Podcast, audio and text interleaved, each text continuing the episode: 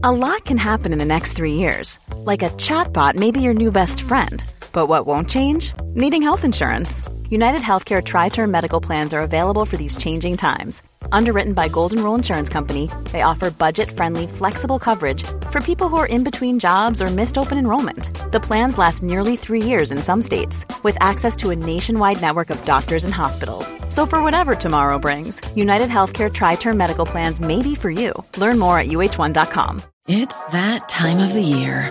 Your vacation is coming up. You can already hear the beach waves, feel the warm breeze, relax, and think about work. You really, really want it all to work out while you're away. Monday.com gives you and the team that peace of mind. When all work is on one platform and everyone's in sync, things just flow wherever you are. Tap the banner to go to Monday.com.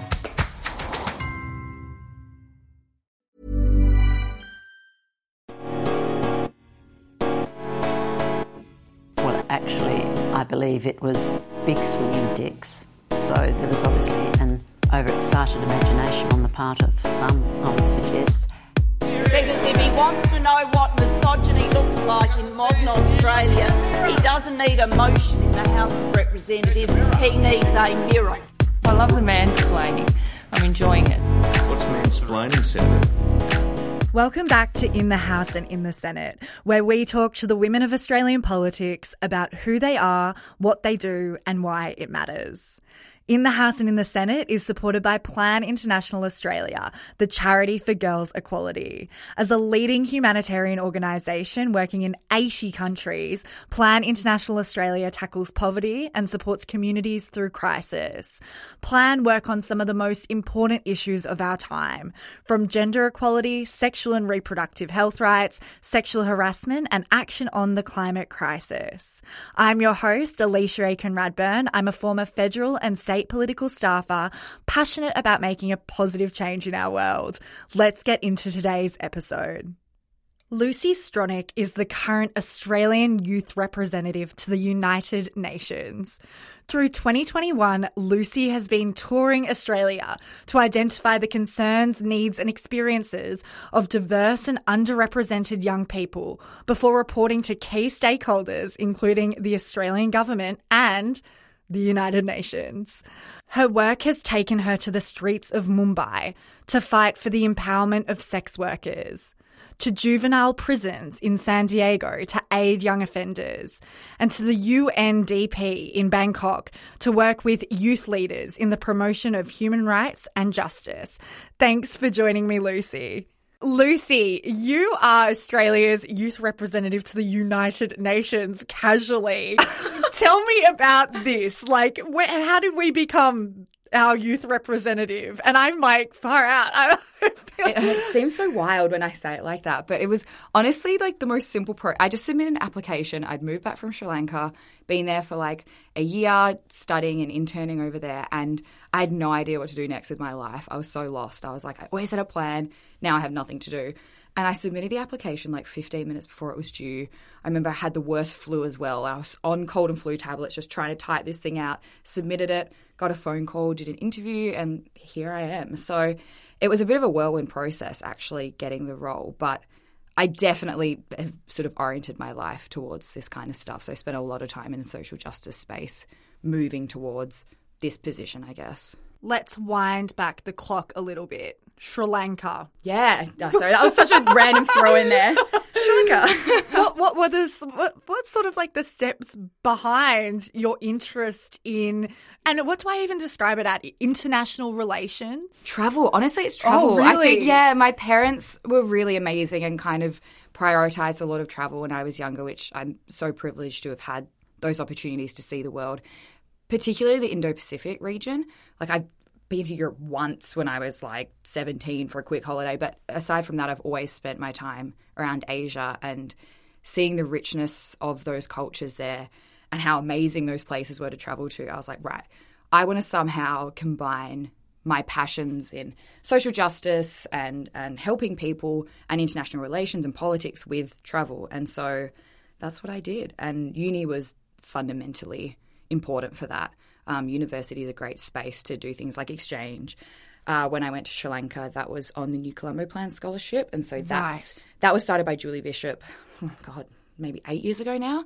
Um, and it's been running ever since, and it sends about 100 Australian students over to the Indo Pacific for up to 18 months. And you intern, you study, you travel, um, and you become really ingrained in those cultures. And that means that, you know, when they come back to Australia, we've got all of these grad ready, Asia aware young people, Wow. which is amazing. So are you still studying? No, thank God. So you Eight years at uni. yeah, I know. Don't worry, I was professional student. well. I was like five years. Yeah. So tell me about your university experience. Mm. Were you doing something related to sort of IR or? Not really. Oh, so my fir- I've got three degrees, which is ridiculous. But like I said, I'm just awesome. a professional student. I love studying. I love learning.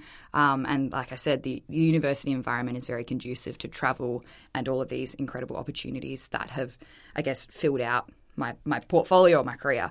Um, so my first degree was in security, terrorism, and counterterrorism studies. So that was a bit IR, a bit politics Where did you go? Murdoch University. Oh, cool. Yeah. Murdoch for all three. Yeah, uh, no, my last one was at UWA. so Okay, I went to the dark side, jumped ship. Um, but yeah, the first one was security, terrorism, counterterrorism, and criminology. So they were my two degrees that I did there. Um, and then I followed that up with a Bachelor of Criminology in Criminal Behaviour and Legal Studies. So I dabbled a bit more into the law side of things. Um, and then I did my honours in Law and Society at UWA, which was last year. So finished finished up last year, eight years of slogging it out at uni. So is your full time job the youth rep, or do you have another job on the side, or what? What? what where do you sort of see your career going? Uh, no idea. Absolutely no idea. It's it. something I grapple with every day. Can I'm I be pervy and ask how old you are? Yeah, no, 25. Twenty five. and Got it's it. this awful time. I think 25 is the worst because I'm not young enough to be like, I don't know what I'm doing, like, wow, just having fun. But I'm kind of not old enough to have a full career and a direction yet. And I just find it really confusing being 25. I really love that because honestly, I, I I went through the same thing, Yeah. and I think a lot of people would relate to that. But I also love that you're like, I'm 25, I have no clue what I want to do, but you're also Australia's youth representative to the United Nations. I think that's always been my thing is just see what happens, kind of go with the flow. Opportunities will come up, take them, see where it takes you. And that's a very privileged position to be able to take. Um, but it doesn't come without costs. So, as you mentioned, like, is Youth Rep my full time job? It's, it's not a job, it's volunteer. So, it's fully unpaid. And I've been doing that for about two years now. And that does take a hit financially Oh, when you know you're trying to support yourself in full time. You're doing unpaid social justice work, which is so important, but at the same time, I've sort of realized in the last year there is a space for me and I need to actually prioritize myself a little bit, um, which is where my paid job actually comes into things, and that's complemented my youth rep role really nicely. So at the moment, I am consulting through the Department of Foreign Affairs and Trade. I'm consulting uh, former Senator Natasha Stott Despoja. And so she's just been elected to the UN Committee on the Elimination of Discrimination Against Women. And so her job, which is absolutely incredible, is to basically fight for women's rights on that international stage. Um, Wow. They meet in Geneva three times a year to discuss women's rights, to meet with all the different state parties, so the, the countries that have ratified this convention. Um, and they sort of grill them about women's rights and start pushing for uh, you know, better support and less discrimination in those countries. So I've been supporting her for about eight months now, which has been the most amazing opportunity in my life. It is absolutely incredible what we get to do together.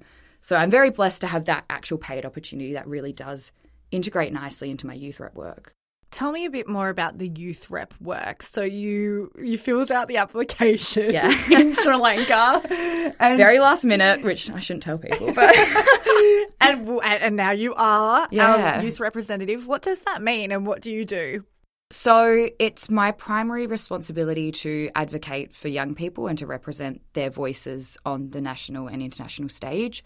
Um, and the way that we do that in Australia, it differs country to country. So there are a lot of different youth delegates or youth reps around the world, and we all kind of have our unique programs. In Australia, we do that by running the largest face to face consultation of young people in one of the largest in the world, if not the largest in the country. Um, and so I spent seven months ish of this year traveling around Australia, talking to young people, listening to their concerns, working with them to envision solutions for change, come up with ideas for change, um, come up with amazing micro level community based solutions to these big issues that we're grappling with.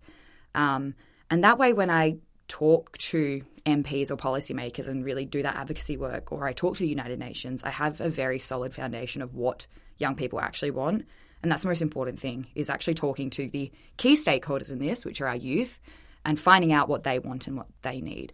What are you finding out from that the, that Hmm. consultation process? So we just sort of wrapped up a bit of data processing initially because through these consultations we also collect a lot of information from young people and eventually that will go into a report when I have five minutes to write it.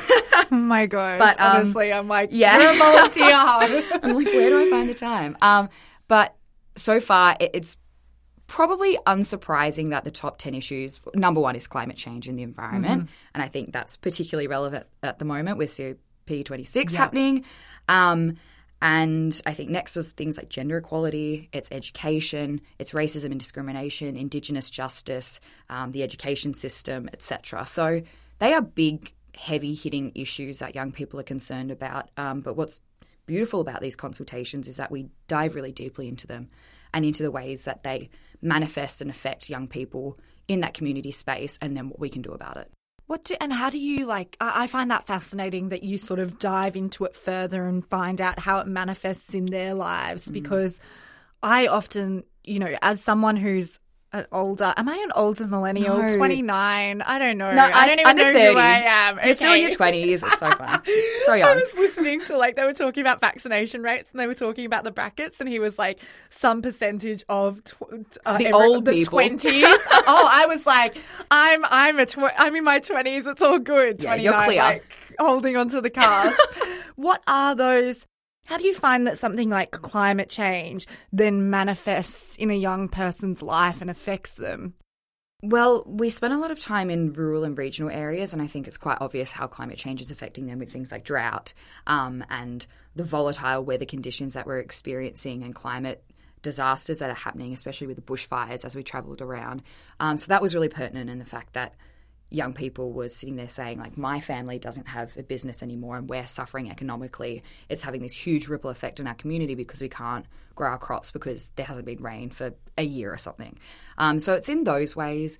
For other issues, um, say education, it's very widespread. I think in every single consultation, young people raise the fact that we don't get proper sex education, sexual reproductive health education, consent education, etc.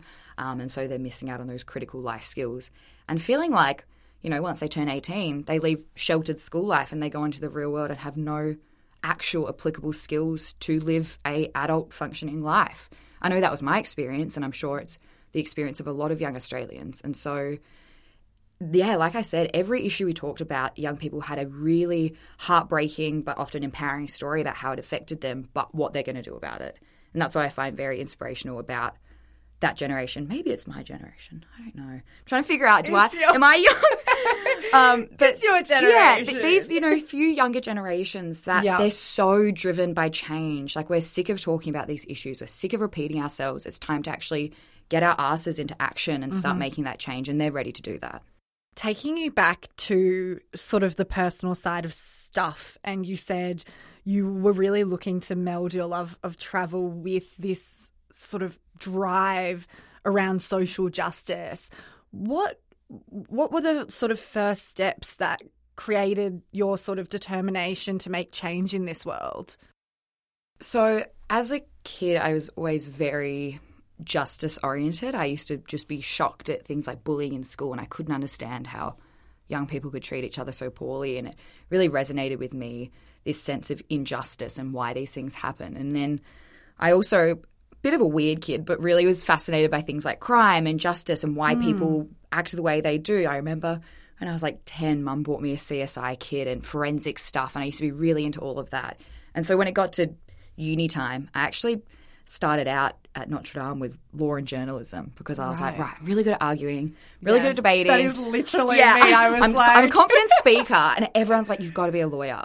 Just go. Yeah. Um, and then I was going through all of the options, and I came across, you know, criminology, counterterrorism at Murdoch, and I was like, you know what? That's the stuff I actually am really interested in. Bit weird, bit on the side there, but really fascinating. Um, And so I started it probably for more selfish intentions in the sense that I thought I would enjoy it personally.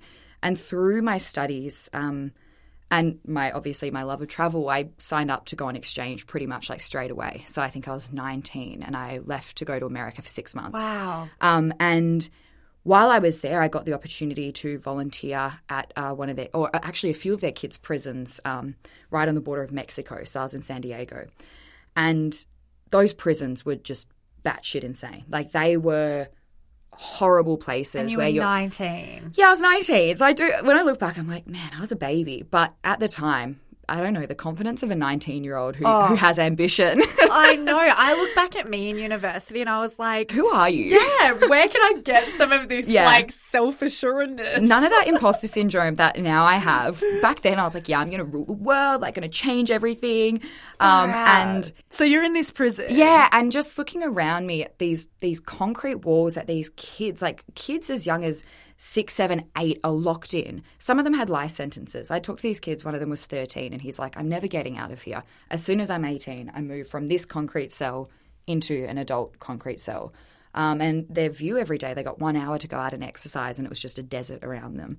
And that was the most heartbreaking thing, one of the most heartbreaking things I've ever seen. And so, through that opportunity, I kind of switched around my thinking and I was like, I, I shouldn't be doing this for me anymore. I need to be doing this for other people, inherently for myself as well, but primarily for other people because there is just so much injustice in the world. And getting that firsthand experience started that train of thinking for me. Um, and so as soon as I got back from exchange, signed up to another program and spent about three months living in India, um, working with sex workers and victims of human trafficking. Um, and while I was there in Mumbai, I spent a lot of time in the slums and brothels around Mumbai, um, primarily where the sex workers were working. Um, and again, just saw crippling poverty and injustice spread throughout this entire city. And I remember really focusing on what the community was doing because for me as, as an outsider i just couldn't understand how this stuff could happen but seeing how the community responded and actually just you know pulled their resources together thought critically about what they could do and worked on local level solutions that definitely wasn't making systematic you know high level change but in the community was making a whole world of difference to these women and men who were suffering this injustice um, and i found that quite powerful seeing community level change as opposed to in my head what I thought change had to be, which was fixing the entire world overnight. Yeah, because I- and I find it really interesting. My next question was going to be around sort of the United United Nations as this like huge intergovernmental organization. And I remember when I was in year 12 doing legal studies uh, and studying I, like I remember I've, I found like an old Facebook status, you know, when you bring up your memories. Oh, it was, God, like, it's so cringy. literally, let me like tell you this status I put up. Today I want to be a human rights lawyer, and I'm like, oh my Today is the day. I'll fix the world. But I do like look back at that very like very ingenue, like very innocent. Yeah. I, I really did. I remember I must have been doing human rights and we were looking at like the particular different genocides around the world and I remember like looking at the intergovernmental response and with with reading about all these like sort of conventions and you would know much more than me but I remember feeling like quite protected by the international the, the international uh, protected by the United Nations Yeah. and I guess as I've gotten older that idealism has, has sort of melted away for me a little Yeah. bit and you know personally I've become more interested in domestic politics but I I wonder what is it like do you really do you have faith in these sort of international institutions to make positive change in the lives of you know those women in Mumbai Yeah, so I, if you'd asked me that six months ago, I probably would have given you a much more cynical answer. Um, and that's, I think, like you said, when you're a kid, you look at these bodies like the UN and you go, right, the world's saved. Like we've got the UN. Oh, Bad things like, can't happen. There's the, UN's Geneva there. Convention. Yeah. I'm so glad that this exists because Yeah. before I was a bit nervous about everything, but it's cool. now, we go. now I realise we we're all signed up to this thing, and you can't possibly violate it. And then as you get older, you realize a lot of member states don't really give a shit and they continue to violate a lot of basic human rights. Um, and that's something that's really difficult to grapple with. And I get a lot of questions from people around my age who are like, the UN doesn't do anything. What's the point of the UN? Um, and I guess in response, firstly, when you look at something like the UN and you think, right, it's this this body that can make change, but it's made up of countries. That's all it is. The UN isn't a separate entity. It is the countries that it's made up from. And that's the issue. If we're having problems with the UN, it's because of the countries that are involved and they're making the decisions. So I think it's really important that we do this um, work on domestic change because fundamentally that will that will flow into international change because if we're making change domestically that will resonate with that member state and how they interact with the United Nations and how they create these treaties and these conventions and resolutions. So that's my first point. I guess especially in the last few months since I've been working with Natasha and doing a lot of this work for this committee, I've actually seen some really tangible, widespread change happen because of the actions of CEDAW. Um, and that's something I didn't think What's I would CEDAW? see. CEDAW, so it's the convention or the Committee Oh, on the yes, Elimination yep, of Discrimination. Yeah, yep, that whole got long it. title, the CEDAW Committee are the ones that sort of uphold that Convention on Women's Rights.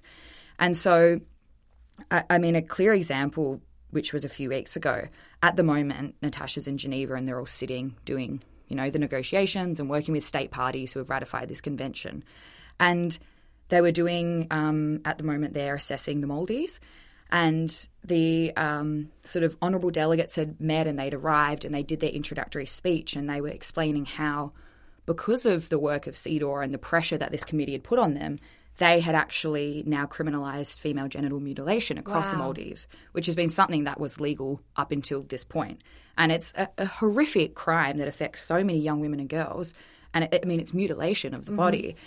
And now that's been criminalised, and that was either directly or indirectly, but in part because of the pressure that this committee was putting on this country to uphold these standards on the international level. And I think what's important about these groups is that it almost embarrasses countries into, Yes. you know, kicking into gear. Because, Well, I mean, you can see it Yeah. in the in COP twenty six, right? Exactly. It feels like there was this big run of like a week up to basically Scott Morrison getting on a plane, where it felt like, and I love Yeah. whittling things. You know, we we see things analyzed in such formal terms in the media, but when you really whittle it down to it, it really felt like a dude who was going to a big conference that didn't want to be embarrassed. So he like had to get his He had to something. to help him with a better policy. Literally, he could- yeah. I mean, It's like a uni assignment. Like he hasn't prepared at all, and he doesn't want to get up in front of the class with nothing prepared. So he's like last minute trying to fish something together. Obviously, it wasn't a great presentation. Has a lot of room to improve. But when you're gathered with international leaders and people that the world respects and looks up to, it's pretty hard to come into a room like that and be like, I have nothing. I have no plan. I mean, Scott Morrison still kind of did that, but it that kind of pressure and that um, it's almost like this shame that's put on these countries Totally. for doing that stuff. And I've seen that be a really powerful tool because at the end of the day, like the international platform is still really important for negotiations, for trade, for peacekeeping. And if governments continue to violate that in countries, there will be, albeit slowly, there will be some backlash to that. Um, and there will be challenges that they're going to face down the track. And so through CEDAW, I have had this renewed sense of faith or trust in bodies like the United Nations for the work they do, um, because I have actually seen change happen, which is, you know, that's that at the end of the day is what you want. That's awesome. I'm just updating my Facebook status to today. I want to be a human rights lawyer. Today I will be another human rights lawyer. I'll start my career again. Get back to it. What's it like being a young woman in adv- advocacy? Because I'm just sort of like, I'm I'm so amazed at everything. Like when you mention, oh, okay, so I signed up to go to America, hmm. and then you come back, and then you're off doing another thing. You have been, in, you've had all of these incredible experiences. What what has it been like being 19 year old woman having these very adult experiences and seeing the world in perhaps ways that a lot of people in the comfort of, you know, we're here in Perth, heading Mm. back to my house in South Perth. There's we we're quite sheltered. It's a very comfortable place to be. Yes. Um, I, it's like they call it a Canberra bubble. I think there's a Perth bubble as well. Mm. And it's not to do with politics, it's to do with safety and security and comfort and a really nice privileged lifestyle. And I think everyone should have that, but the reality is they don't. And I, I became aware of that probably through my travels as a you know as a teenager with my family, and I thought it is my responsibility as as a human being to burst that bubble and to put myself into uncomfortable situations so that I can understand the experiences of other people, but also make change, a critical change that needs to happen. Um, and yeah, I've seen some pretty nasty, awful th- things in the world, and it's seen this side of humanity that's not great and it's not lovely, and um, it has absolutely been challenging. And I think as I get a bit older, I've only started to realize how it's impacted me now. I Mm. really had this like nothing can touch me mentality. I'm just like burning through the world, gonna make change. Even if shitty things happen to me, you know, I've learned from it or there were positives that came with it, so it doesn't matter. And now I look back and I think, like, actually, I probably, you know, sustained a bit of damage from that stuff that I haven't processed, that I haven't worked through. And honestly, since all of this stuff's been happening in, you know, in terms of the sexual assault and harassment space mm. with Brittany Higgins and Grace Tame and this huge movement of Me Too, I've only started to realize how important that is.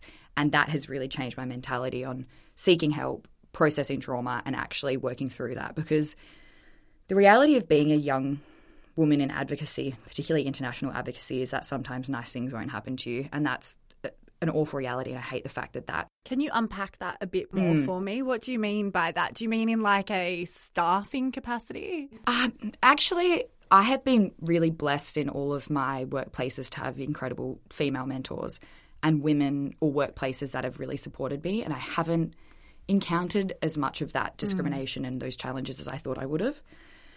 I would say that the challenges I've faced have been more so in the environments that I've been in. So, living in India as a young white woman by myself, I stuck out like a sore thumb um, and encountered a few situations that, you know, put me in pretty precarious positions. Um, same goes for living in America, same goes for when I lived in Sri Lanka um, or I spent time in Vietnam. And by virtue of the work I'm doing, which involves oftentimes a lot of vulnerable people who are also not in very nice situations, I am kind of exposed to that secondhand. Um, and that, as I mentioned, I used to think that I was fine and that I could kind of get through it because I was doing the right thing. You're But- resilient. yeah, I'm, re- I'm resilient. And it was only this year when I stopped, and COVID was a big part of that, pausing and reflecting and realizing that this probably, you know, actually took a toll on me. And I think it's it's really like I, I think to your your experience in India, and I think about it, it kind of sucks that Yeah. if you were a young man in that situation, and I Hmm. think of this phrase that Flex Mummy uses of like your skin suit. If you had a different skin suit, if you presented in a different way, that impacts the experience that you have Hmm. in doing your advocacy, in trying to make change. Uh, do you think that advocacy is like what's your what's your next few years look like? Is this the space that you want to stay in?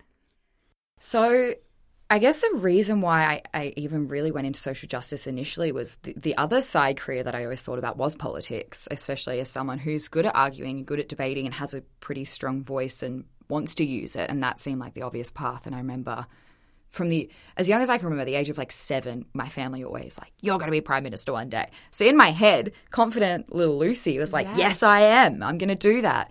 And as I've gotten older and experienced, or, or you know, seen the realities of politics for women in Australia, it's a pretty grim reality of what it's like. Um, I guess I was a bit deterred from that whole arena and found a bit of solace in working in social justice outside of politics and outside of the public service. Um, but actually, I've read recently "Sex, Lies, and Question Time" by Kate Okay, Ellis. yes, which, I don't know yeah. if you've read it. I've read half of it. Yeah, amazing book. Um, and obviously, that unpacks a lot of the discrimination and misogyny women face in politics. And I thought I was going to read that and never look at politics again. Put that career away because it sounds awful. But in reading that and seeing the fundamental change that women made in Australia, it was it blew me away. I had no idea how much women in politics contributed to the landscape we have now and to the to the progression that we've made over the past few decades. Um, and that book ends on I won't spoil it for everyone, but it ends on a really positive note in the sense that like encouraging women to get into politics because it is so important that we have that diversity and we have those experiences that aren't just that of a straight white rich man. Yes. Because that is the reality of our politicians right now. And so after reading that book, I sat there and I was like, maybe I do need to dabble in this at some point. And I don't think I'm ready for it now.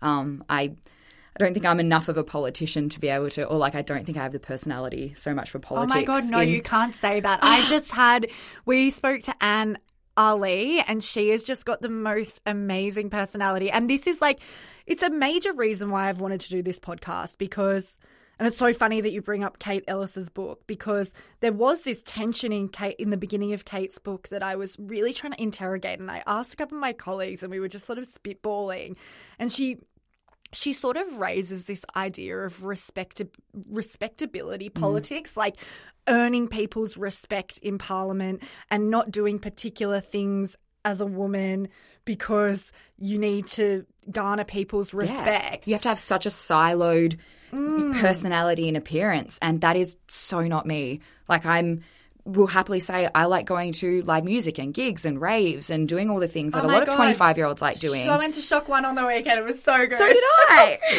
yeah, my, my best friend was supporting. So I was right.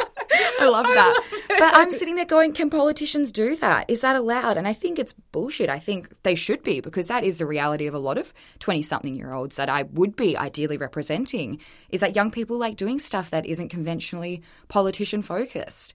But it makes me feel like that huge sense of imposter syndrome where it's like, I'm not the perfect politician or the, the perfect woman that would fit in that that Mm. silo. So it's not going to be an arena I can step into without getting slaughtered. I literally put it to my colleague when I was re- I was listening to the audiobook and I was hearing all this stuff about the r- garnering people's respect. And for some reason, the question that came to my mind was like, what if I had an OnlyFans and I wanted to go into Parliament?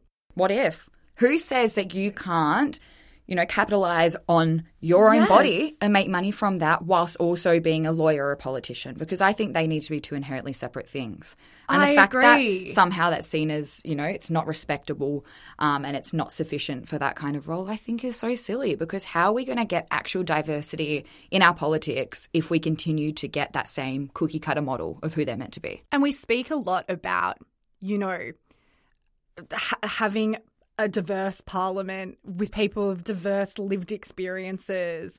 And I don't but not too we- diverse. Exactly. You we can be diverse, really- but not diverse enough that you're going to threaten people's idea of what we need to be in this perfect human being, and it's just not true. And that's that's why I sit there and go, I would love to get into politics because I'm at this point where I really do want to make that kind of change, that high level systematic change, and I'm finding it difficult to do at the moment. I think, as I mentioned with my work with Natasha and Cedar, that's been a really good channel for that. But elsewhere, I'm in this really tough headspace where I feel like I'm not making enough change. And I think politics, you know, I've, I've listened to other episodes of your podcast and mm. I know that, you know, senators have talked about the glacial pace that politics Yes. moves at and how challenging it can be to actually make change. But you are sitting in that seat and making those decisions at that decision making table.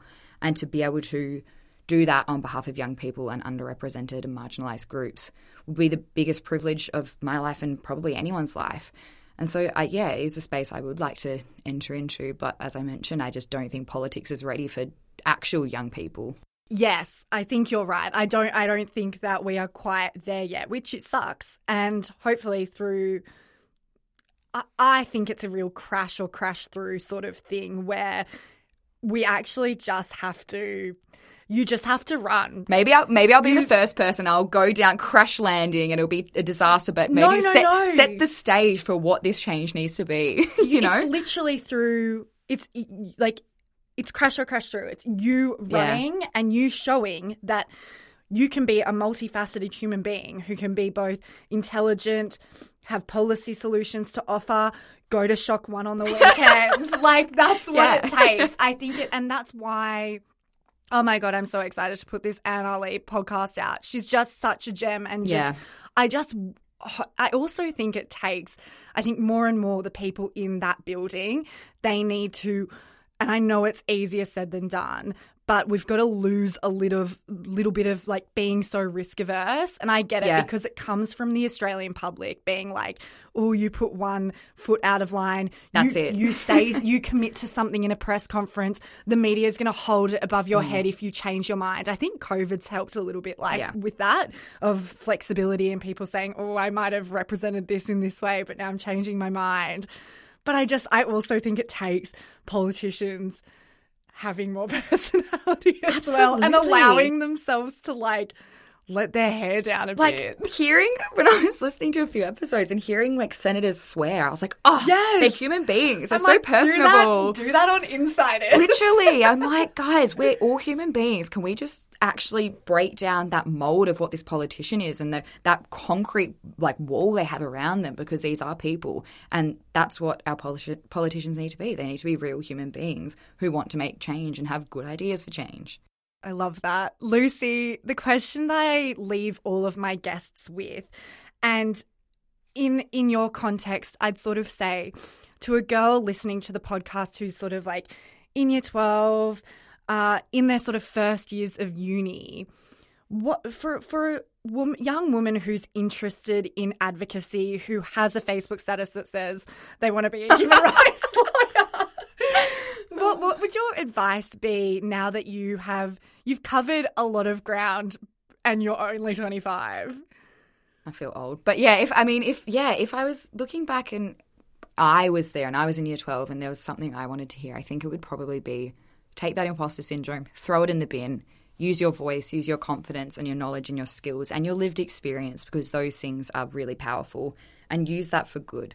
Um, as I mentioned, when I was really young, maybe imposter syndrome wasn't the, the thing I was focusing on because I felt so confident and ready to challenge the world. But as you get older, it starts to creep Oh in a god! bit And now you have to come on po- podcasts and unpack and it unpack it. Like my, my psych. I don't need to go see my psych this week. Yeah, I've got so we can go podcasts. into the world Yeah. and continue to advocate and make Yeah, change. literally, and and unpacking that. Like, why do I feel like I'm not um, educated enough or experienced enough, or for someone like me, I'm not disabled enough. Like, I have a disability, but I sit there and think I am not disabled enough to actually seek help in that way. And it's bizarre that we continue as probably as women to critique these things that make us who us are and not be able to use, I guess, these labels for for change. Um, and so, yeah, throw the imposter syndrome in the bin, get the confidence of a straight white man because Yes. the confidence they have, that's what we all need to be channeling.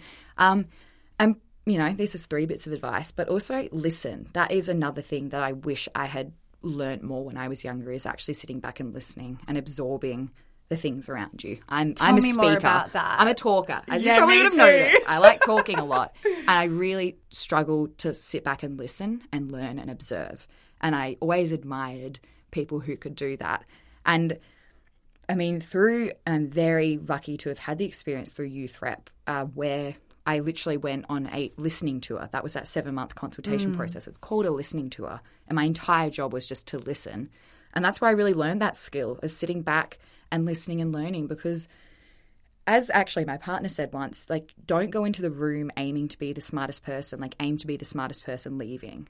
Sit back, absorb that knowledge that's around you, listen to other perspectives and stories and experiences because you're going to learn a lot from that. Like you are not you are not the one voice who knows everything and I think as a young person it can sometimes feel like you're the one who's going to make the change. You're going to actually you know everything and you're going to make that difference. And that's good, but listening is also really critical. Well, Lucy, thank you. It's been so great chatting to you. you. I can't wait until you're in Parliament and we're going to ShockOne together. Yes, we are. I can't wait. It's going to be so good. Thanks so much. Thanks, Alicia. In the House and in the Senate is recorded on the land of the Wajak people. This land was never ceded. It always was and always will be Aboriginal land. If you enjoyed this episode of In the House and in the Senate, please jump into your podcast app, subscribe, and give me a quick rating and review. This will help the podcast reach more people, and I will personally be incredibly grateful. Also, be sure to head over to the podcast Instagram at In the House in the Senate, where I'll be sharing content from our guests, throwbacks to my time in staffing, and resources to help you get more involved in the political system.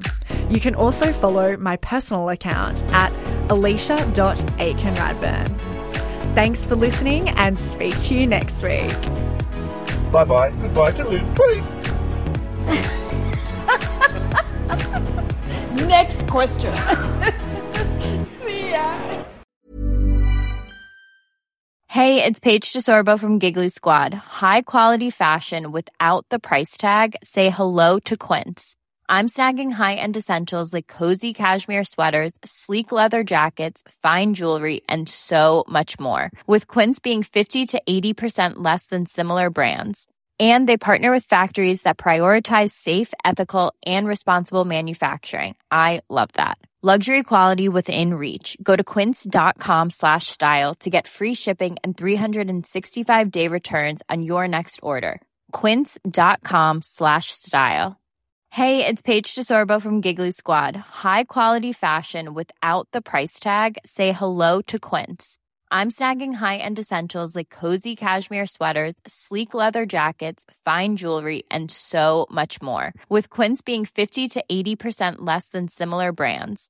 And they partner with factories that prioritize safe, ethical, and responsible manufacturing. I love that. Luxury quality within reach. Go to quince.com slash style to get free shipping and 365 day returns on your next order. Quince.com slash style.